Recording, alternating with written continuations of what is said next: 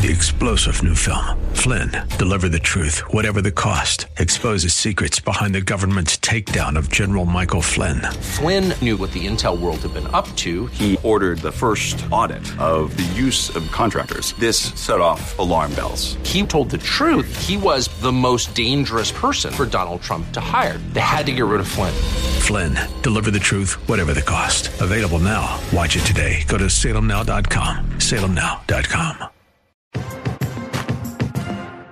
Welcome to the Andrea Kaye Show. She's blonde, five foot two, and 102 pounds of dynamite in a dress.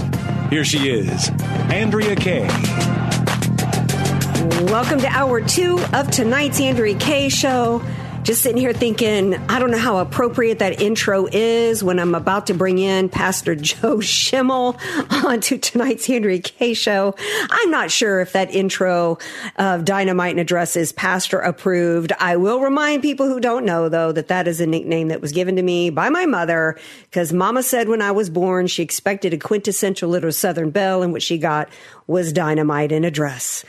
All right. Hour two is here. Joining me for a ride, for the ride, as always, is producer DJ Sesame Broccolini. Got it, dude. Sesame bro- broccolini. Mm, yummy. up in the, his house. Happy to be here, but also a lot of heavy stuff today, so I, I don't know how to Yeah. feel, but I'm glad to be here overall. I am. Yes, always glad to have you with me as my partner in crime. I'm glad to have an honor to have uh, Pastor Joe Schimmel with me tonight. He is founder of the Good Fight Ministries.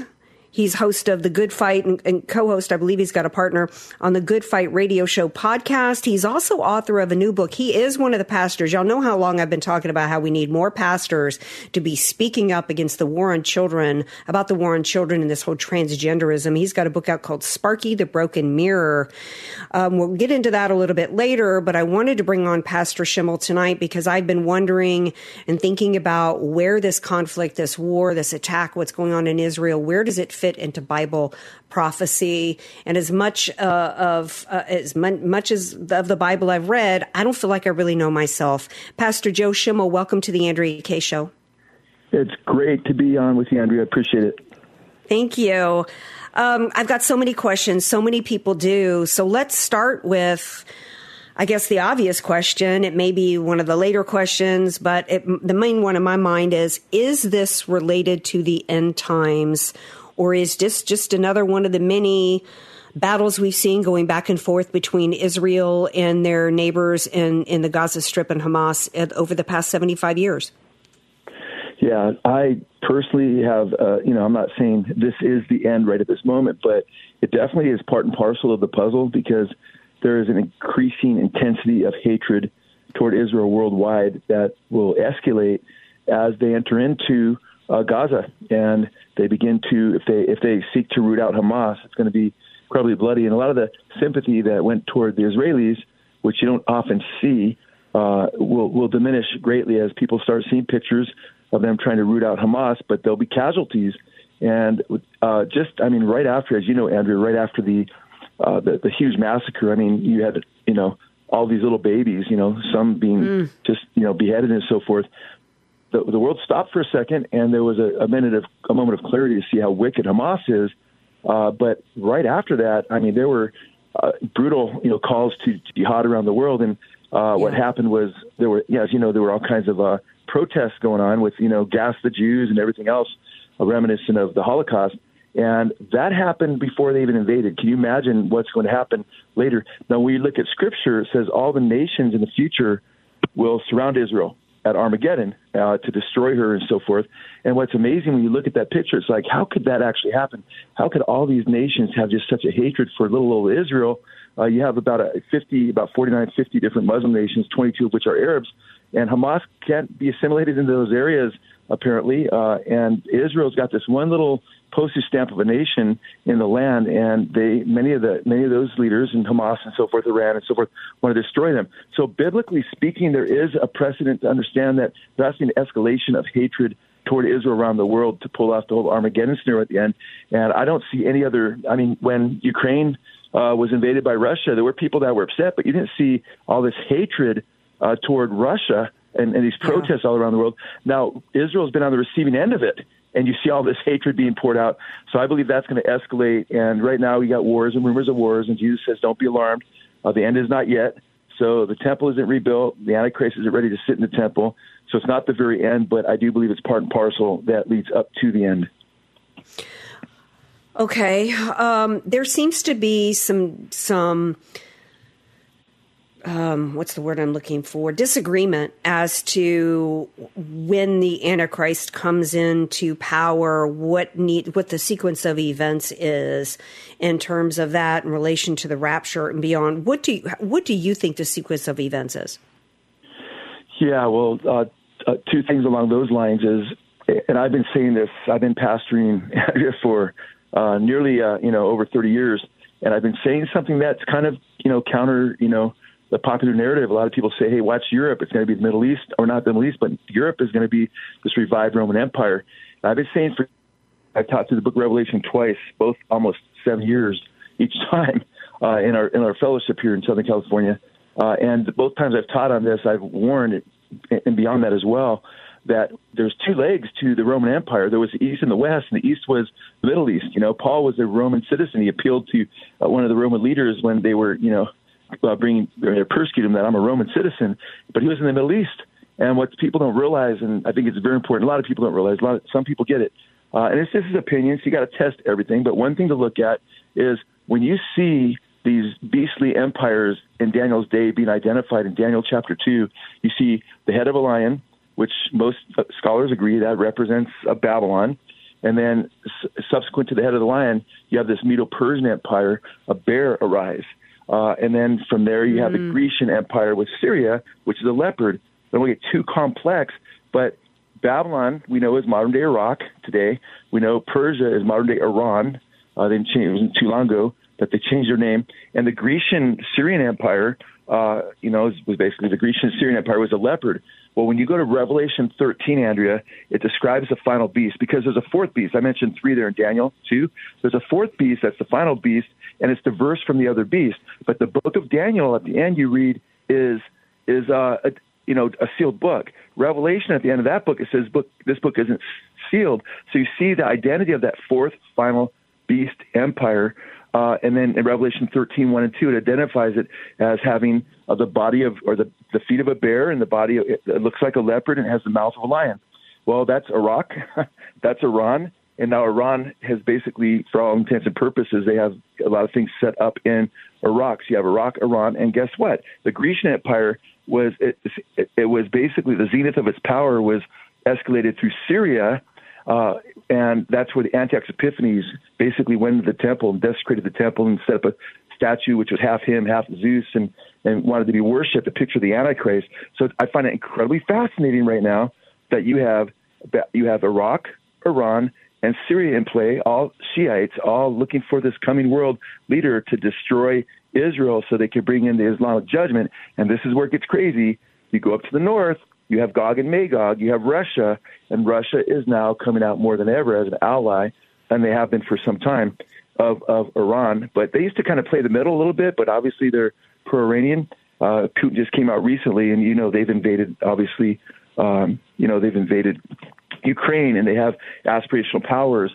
So it's really interesting because when you read Revelation or Ezekiel 38, 39, and 40, uh, you see an alliance between uh, Gog and Magog and the other nations. And if you identify those nations today, they're they're very Islamic.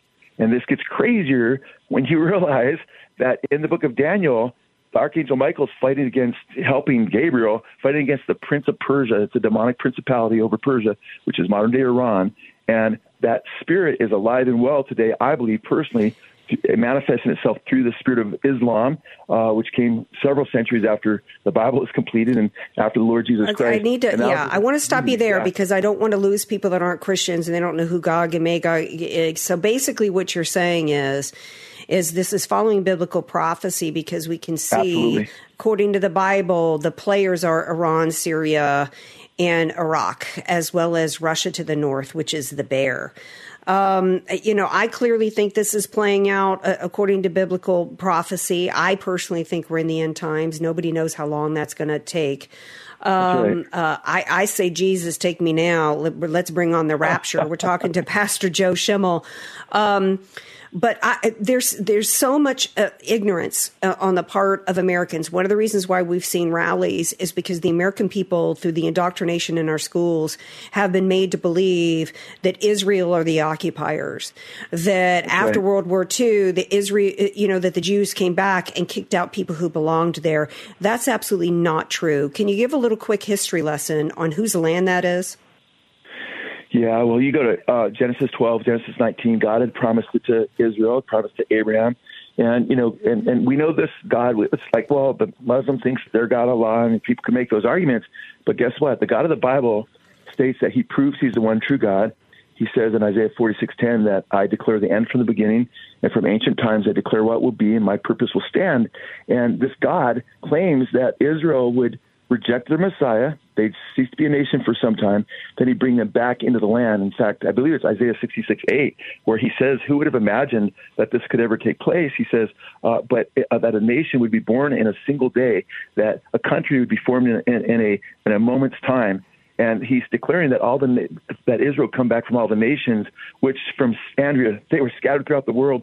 They've come back from 70 nations now. Nothing like that's ever happened before. Will never happen again. Uh, but it's happened to Israel. And the God of the Bible says, "I prove that in the one true God." He says in the same book, Isaiah, because he says, "Do you know about my ancient nation?" Speaking of Israel, can you tell her future? So he says, if you seek out your astrologers, they can't even deliver themselves from judgment. But I tell you the true history. So he's proven who he is and what this land belongs, according to God, He gave it to Israel. I mean, we have documented history that goes 3,000 years back, you know, to the curse tablet, uh, to King David. Uh, you're talking a thousand years before Christ. That's 3,000 years right there. Uh, with Hamas and, and who is in there right now, uh, they Hamas that Gaza Strip area, Andrea, was uh, you know occupied for many years by the Philistines. And mm-hmm. anybody can just do a little study and look up who the Philistines were. They were Greeks. They were Europeans. Uh, there's no Greek European blood in the gene pool of those who are in Gaza right now.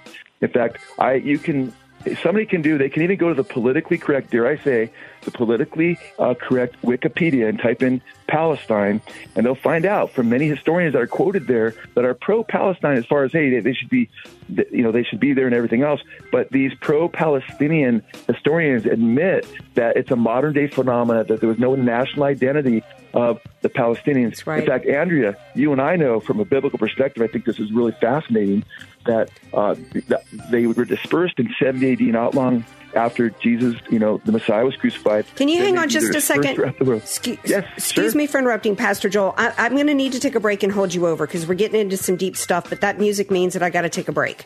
Great. So we're going to take a break. We come back. We've got more with Pastor Joe Schimmel, founder of the Good Fight Ministries and the Good Fight Radio Show podcast. Stay tuned.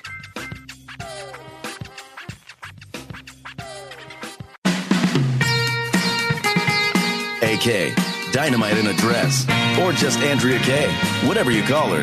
She's on The Answer San Diego. Welcome back to tonight's Andrea Kaye Show. Con- continuing on our fascinating conversation with Pastor Joe Schimmel, founder of Good Fight Ministries, author of the book Sparky the Broken Mirror and also host of the Good Fight Radio Show podcast. So you were educating us, trying to give us a quick history lesson of the land, uh, down to the point to where, first of all, these are God's chosen people. He created this land area for the Jews in Israel. Uh, then you were telling us that that's where the Philistines were hanging out, and the Philistines came from a bunch of different areas. Yes. Yeah, they came mostly from uh, what's known as Greece today. Uh, now, uh, history tells us that they don't exist anymore. So, but it's interesting that after the dispersion that happened in 70 AD, you had another one in 135 because you had a, a, a revolt among some of the Jews that were still there, and the Roman emperor decided that, you know, historically, Andrea, the name of Israel had been called, you know, that Atlanta was called Judea by both the Roman rulers and the Greek rulers, but the Roman emperor changed it to Philistine land or Palestine after the Philistines, which don't exist. In fact, history tells us that the Philistines don't exist anymore. So who came later? Well, through the last 2,000 years, Jews had still been there. Uh, Arabs came from Arabia after the Jews had uh, been resettled in 1948, and there were still some Arabs there throughout, throughout the years, uh, but keep in mind it was a wasteland. Mark Twain wrote about Israel when he had visited there about how you can nearly see a soul, you know, and, and it's a des- it's a desolate land and so forth. Well, when Israel came back, they drained the swamps, the malaria disappeared. It became one of the more fruitful places in the earth and one of the most, the most fruitful place in the Middle East. And guess what? A bunch of Arabs had moved in and so forth, uh, working with the Israelis and working for the Israelis and so forth. Now, I will say this: there were Arabs that were there prior to Israel going there, just like there were Jews. I've got a huge book called in the Jerusalem Post. It has all their front page articles for, for decades, every significant year uh, prior to them reclaiming the land in 1948. And it was a Jewish newspaper. I mean, you see Hitler rising to power on one page, and you see him taking over. You see the Holocaust.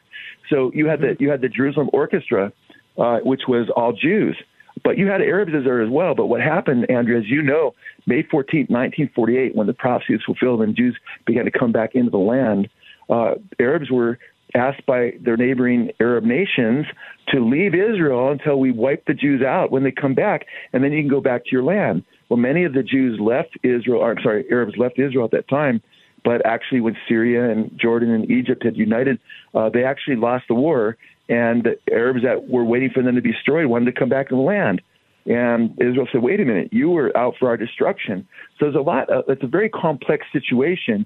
But if you go to Israel this day, Andrew, I've been there several times, and uh, perhaps you have as well. Arabs and Jews in the land. I mean, Arabs are part of the Knesset, which is equivalent to our Senate almost, as well as Jews. It's free. Uh, you can. Uh, they, they rule together. It's not just Jews that are ruling Israel. So it's interesting when you look at the history and and you see what's going on there. It's quite different. It's not this apartheid right. state, you know, that people try to depict. No, of course it's not. In fact, you know that one of the things that's been astounding to me this week is all these, you know, little, you know. Um, you know, students for, you know, Hamas, glory to the martyrs who have no idea these are the mm. same hmm. people that are pro LGBT, you know, community. And, yeah. you know, try, try taking that to Gaza and see how well that's received. Yeah, um, I want to talk point. quickly. yeah. I want to talk quickly about your book, Sparky the Broken Mirror. One of the things I've had a major problem with in the Christian community is too few pastors speaking up at the pulpit against, there's too much prosperity doctrine, a lot of stuff out there with pastors wanting to talk about depression and, you know, different ways to, you know, be patient and wait on the Lord and all that. But they're not willing to take on the evil, the Trojan horse that is destroying this nation from within. And that's the war against the minds of children. When the, it, it, the, the think, that we have churches in this country with drag queens, that we've got Catholic masses yeah. bringing drag queens in, that we've got gay ministers, that we don't have big names like Stephen Furtick speaking from the pulpit about what's going on with transgenderism of children is a huge problem for me. Why do you think all that is? Yeah, I, I think it's absolutely uh, demonic what's going on in Second Timothy chapter three. Paul says, "Know this: that in latter days, some will, you know, he says, perilous times will come. Men will be lovers of themselves. He says kids will be disobedient parents, but it starts with the parents because he said uh, people without family love. The Greek word is storge. So King James says without natural affection. It's a good translation, but most translations say without love. But the Greek word for love there isn't your typical typical store, uh, phileo or ag- agapao or agape, but it's storge, which is only used a couple times in the New Testament. That means family love. It says that we without family love in the last days, and it predicts the breakdown of the family. Uh, and you have a concerted effort by top, you know, people that are involved in the occult and so forth. There was a Satanist by the name of Aleister Crowley in the last century, and uh, he's been, you know, heralded by uh, many top rock stars, pop stars, hip hop stars, and so forth. And he says the family is public enemy number one. He called for the dissolution of the family, kind of like uh, BLM, right? Uh, and yeah. he called. He said that that the marriage institution is is is hideous. And so there is a spiritual movement um, in the occult for many years to break down the family. And then you've seen just a couple years ago, it came out with the you know Zoom calls and so forth with Disney about you know how they're going after our children. That's, so yeah, forth. that's true. Excuse me for interjecting, but yeah, we yeah. see with corporate America. I just feel like our churches are, have been and have been corrupted. And there's not enough pastors that are speaking up. And, you know, when you, uh, at, a, at a time in which people need to understand that we are approaching the end times, now more than ever, people need to be brought to Christ, not led Absolutely. down a path or allowed to be drawn into a path of complete evil. And I can't think of anything more demonic than uh, children being put on puberty blockers and being being permanently sterilized and being destroyed in the name of transgenderism. That's right. And so, and being, yeah, being I, mutilated. That's right. Yeah, they're completely being mutilated, and our government's not stopping it. These are really difficult times people are in. Thank you so much for being here tonight and sharing. Uh, uh it, and it's way more complicated, obviously, y'all, than we can get into in these segments. But I just wanted to make sure you were, you know, thinking along these lines in terms of biblical Absolutely. prophecy. Tell everybody how they can hear your podcast and get your book. Yeah, they could go to uh, you know sparkybook.com or Amazon just type in Sparky the Broken Mirror, which has to do with true identity, how we're creating God's image, and Sparky the mirror, who's creating the image of his king, and he goes to everybody, you know, including witches and so forth, to try to get back together again, but they can't do it because guess what? That's how the world is. Is because he has to meet his king, who puts him back together again and finds it, finds his true identity is not in transgenderism, uh, not in the occult, not in Hollywood, not through popular music, but through knowing Christ. And uh, if they could check it out, it's been out for just a few weeks. It became a bestseller overnight, so we're thankful for that.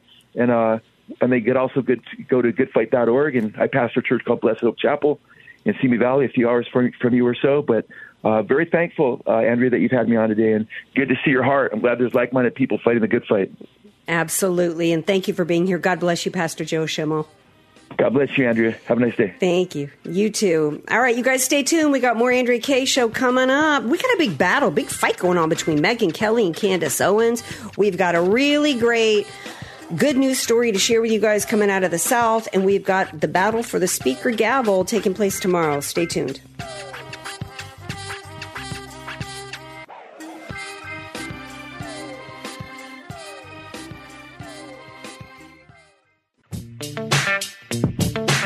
You're listening to somebody who tells it like it is. Andrea Kaye on The Answer San Diego. Welcome back to tonight's Andrea Kaye show. Before the break, first two segments, we actually were getting into some biblical prophecy and how this all fits in. If you really didn't understand a lot of what Pastor Schimmel was saying, if you went too deep, know this. Uh, whether we're in the middle of the end times, the end of the end times, or going into the end times, it's time to get right with Jesus because you never know anyway uh, when the Lord is gonna when when when it's when you're going bye bye. So um, that's that's the message there from that. Hey, email me at andreakshow.com, andreakshow.com. If you miss any part of the show, download our podcast. It's available wherever you get your podcast.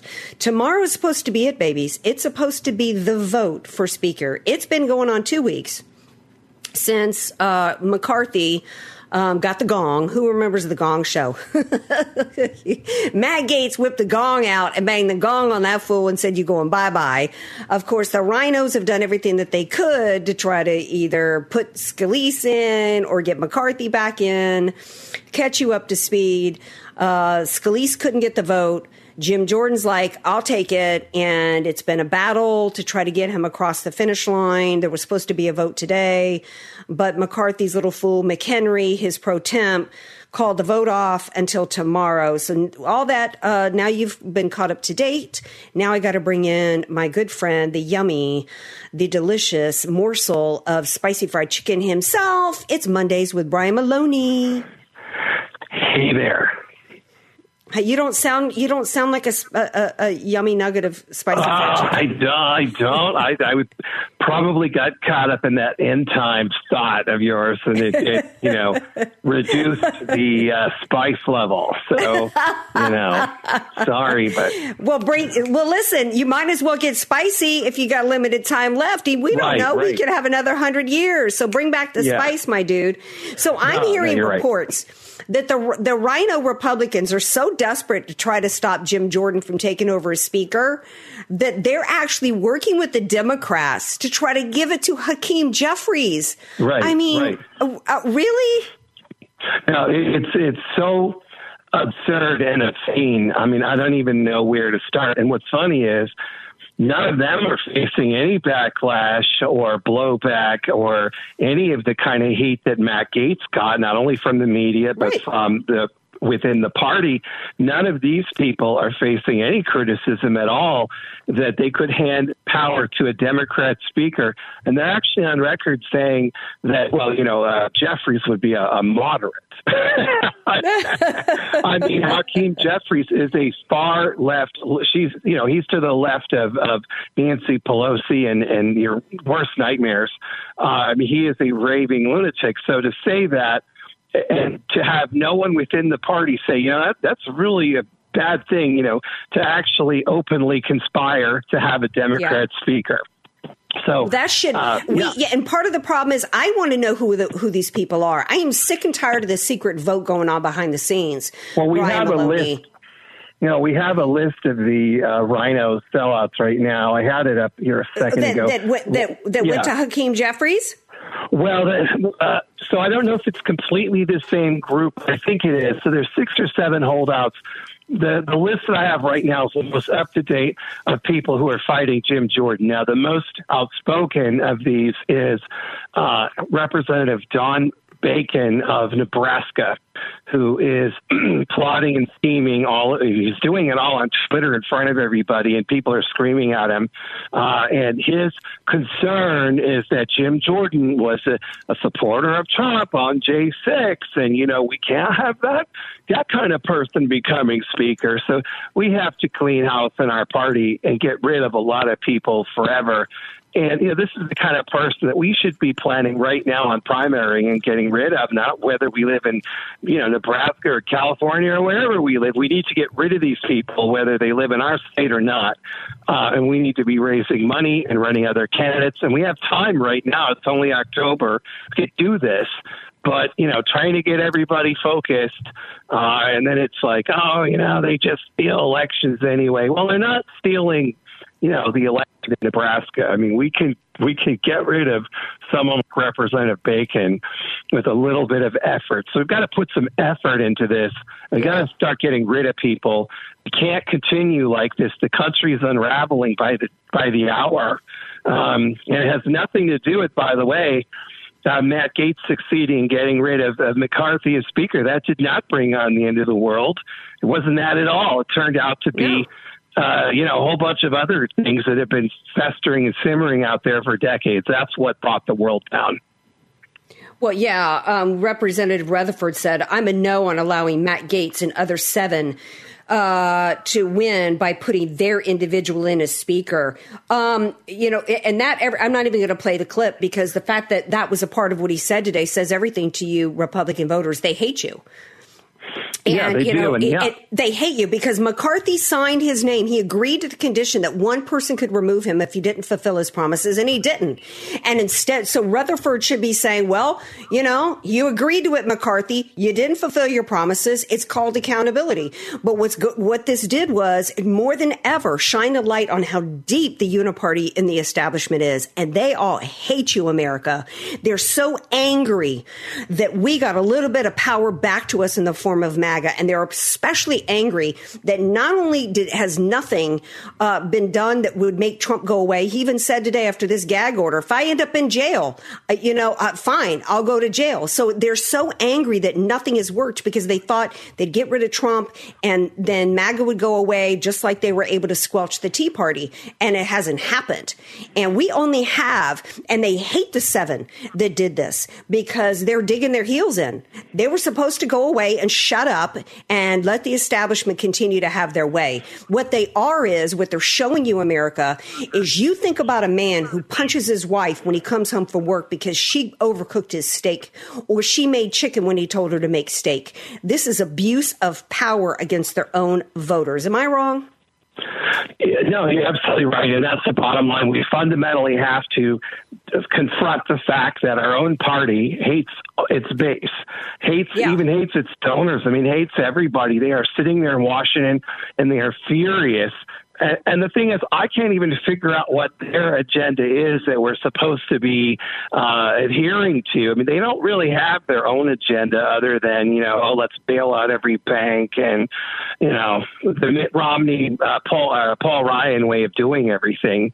Uh, you know, and, and which is you know, come to the rescue.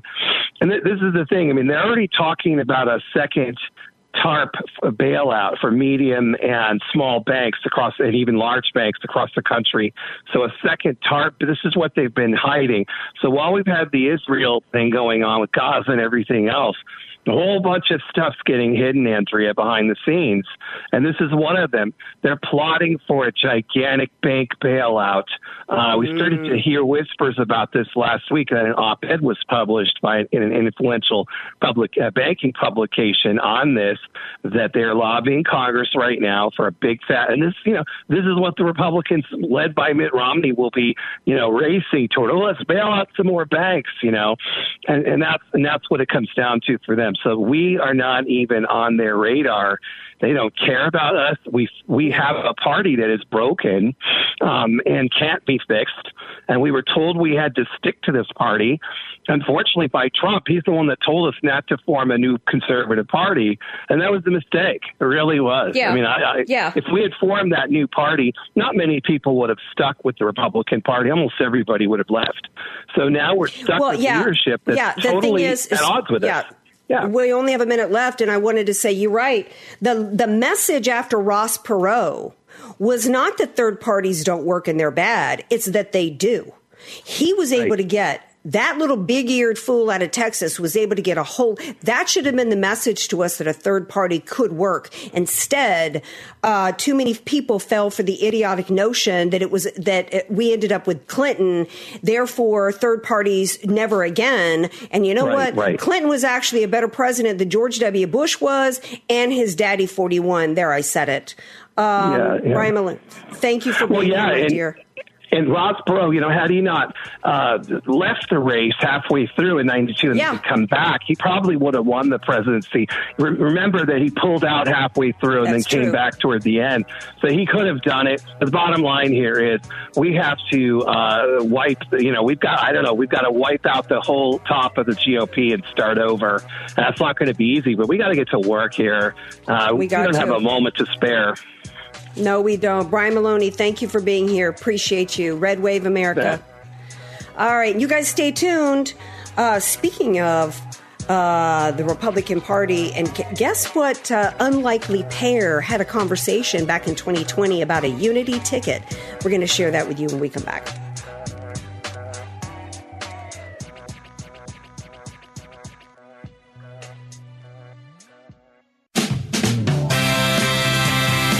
Andrea Kaye, telling you like it is while eating a donut too. It's the Andrea Kaye Show on the Answer San Diego. Welcome back to tonight's Andrea Kaye show. Before the break, last segment, we were talking about the battle for the speaker gavel. There's going to be a vote tomorrow. Uh, the uh, Jim Jordan is a phenomenal choice, but of course, the crusties from the establishment want to stop him uh, from winning. We've got scheduled Congressman Andy Biggs on tomorrow's show. We'll see if that happens. It depends on how long uh, the voting uh, takes, you know, what all happens. Of course, they're trying to do things behind closed doors. We'll keep you posted for that. But I heard something interesting today. There was, you know, like right now in 2024, there's, you know, been discussions of should Trump run with RFK Jr. on the VP ticket, make it be, you know, a unity ticket between the parties. Well, I read today that there was discussions of a unity ticket back in 2020 for the purposes of stopping Trump. And I la- I literally LOL'd. I literally laughed out loud. It's a good thing these two bozos didn't try to pull this off because it would have been, they would have been a dead ticket walking. Okay. I am talking about none other than the grifter Oprah Winfrey and the equally bad, uh, stench filled RINO Mitt Romney. I mean, I, I but I don't really know who was supposed to be at the top of the ticket. I, I don't know which one was supposed to be Bozo one and Bozo number two. I don't know. Your thoughts, Sesame Broccolini? Romney's definitely Bozo one. You think Oprah would have been content to be on the VP, be number two? There ain't enough room, uh, you know, for her ego getting through most doors these days. And uh, on top of her hiney, I don't think her highness and her and her, you know, ego would have allowed her to be number two. No, yeah, there's there's actually no way. And, and Mitt seems like the kind of guy that would be told he's number two and just accept it. So actually, let's say he is Bozo one in my heart, but in that order, he's he's Bozo two when compared to Oprah, who might be the queen of all bozos. Um, actually, she is the queen of all bozos. There is no Mike. Yeah, she won. is. The people voted. It's it's unanimous. Well, the thing is, is that I, I, I wish that I had been a fly on the wall if these if this report is true that they were having discussions of a unity ticket. Um, and i don't know how that was supposed to unify anybody because oprah's show went down in flames as well as the network she tried to start um, after she all for all these years was apolitical. For all these years she refused to discuss politics. She owned women in this country. She was so respected so admired. This poor little girl from uh, the deep south in mississippi just rose to the top of media worth so much money. And then she refused to bring on Sarah Palin in 2008.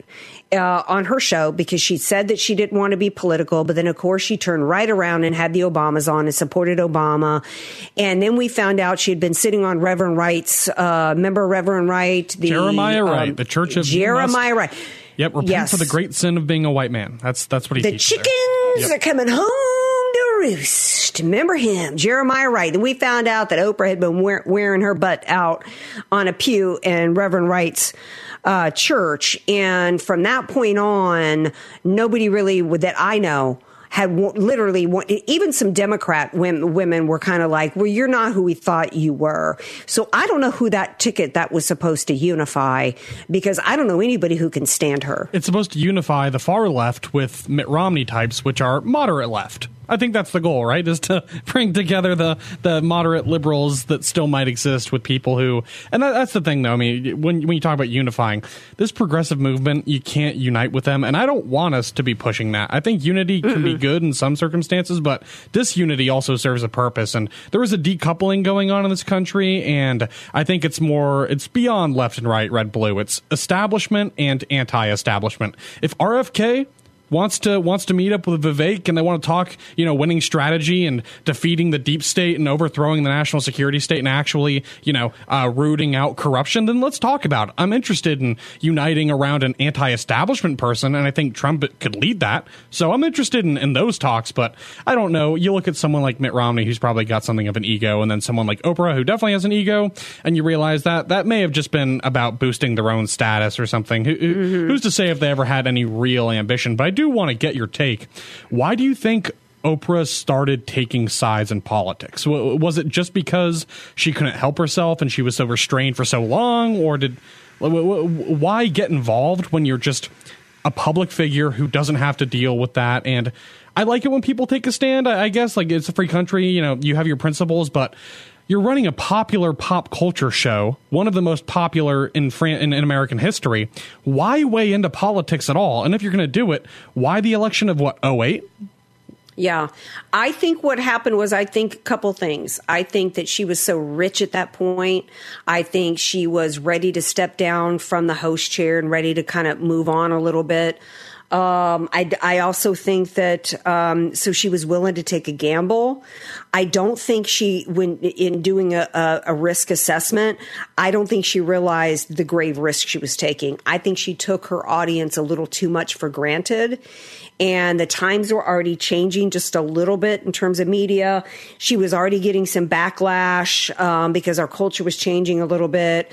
You know, she got backlash, backlash? for the fact that she, she well, not backlash, um, uh, like Van Jones said, um, but I think she was. I think that she the, the previous couple years before she went political, uh, she you know people were angry at her that they didn't realize when she was doing these big giveaway shows that they were going to have to pay taxes on it, and they kind of felt like, uh, yeah. And it was like, and she was mad, and her response was bad because instead of saying, I'm so sorry that people didn't understand, that wasn't my intention, it was like, you bunch of ingrates You know, and they're thinking, look, you're wealthier. They're thinking you're wealthier than the Sultan of Brunei, and you're hitting me with the tax bill. Why, you know, if you're going to give me a car, shouldn't you pay that as well?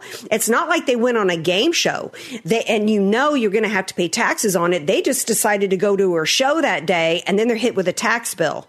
So she was already you know, her her luster was fading a little bit, and I think that she's so much more communist, so much more Marxist than anybody realized. Yep. yep. And so she couldn't help herself when Barack Obama. She's she's a phony. She showed it a little bit when she went over to Scandinavia and she interviewed people over there because this is when during the campaign and people were starting to push for the great Scandinavian socialism.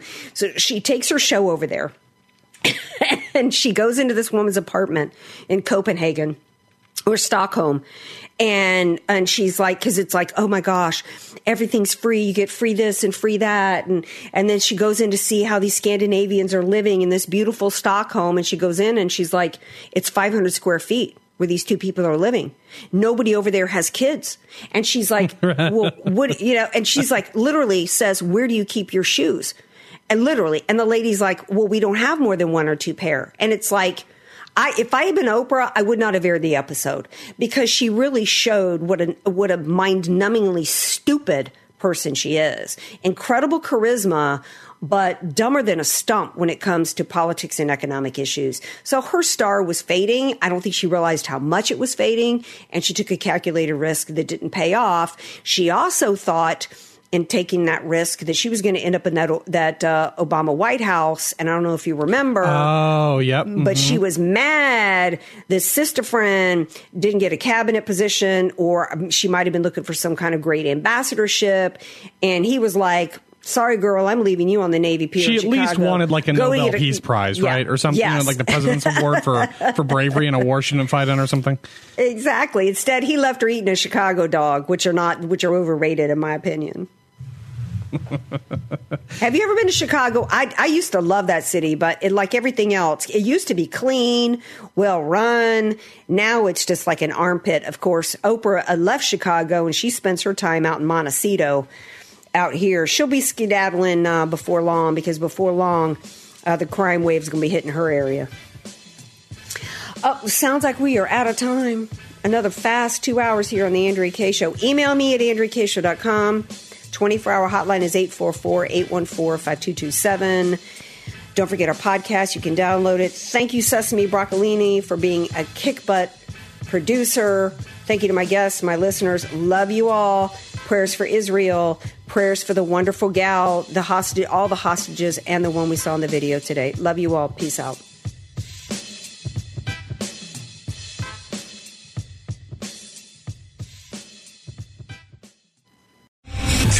General Michael J. Flynn, head of the Pentagon Intelligence Agency, knew all the government's dirty secrets. He was one of the most respected generals in the military. Flynn knew what the intel world had been up to. He understood its funding. He ordered the first audit of the use of contractors. This set off alarm bells. The explosive new documentary, Flynn, Deliver the Truth, Whatever the Cost, uncovers the facts behind this scandal. Flynn told the truth. He was the most dangerous person for Donald Trump to hire. I find out the worst enemy that I'm going to face in my life is right here in America. They took my assessment and they wanted me to change it. And I was like, I'm not changing it. They had to get rid of Flynn. With in depth interviews, archival footage, and never before seen personal records of the man behind the headlines. I just felt like I was drowning. Flynn, Deliver the Truth, Whatever the Cost. Available now. Watch it today. Go to salemnow.com. Salemnow.com.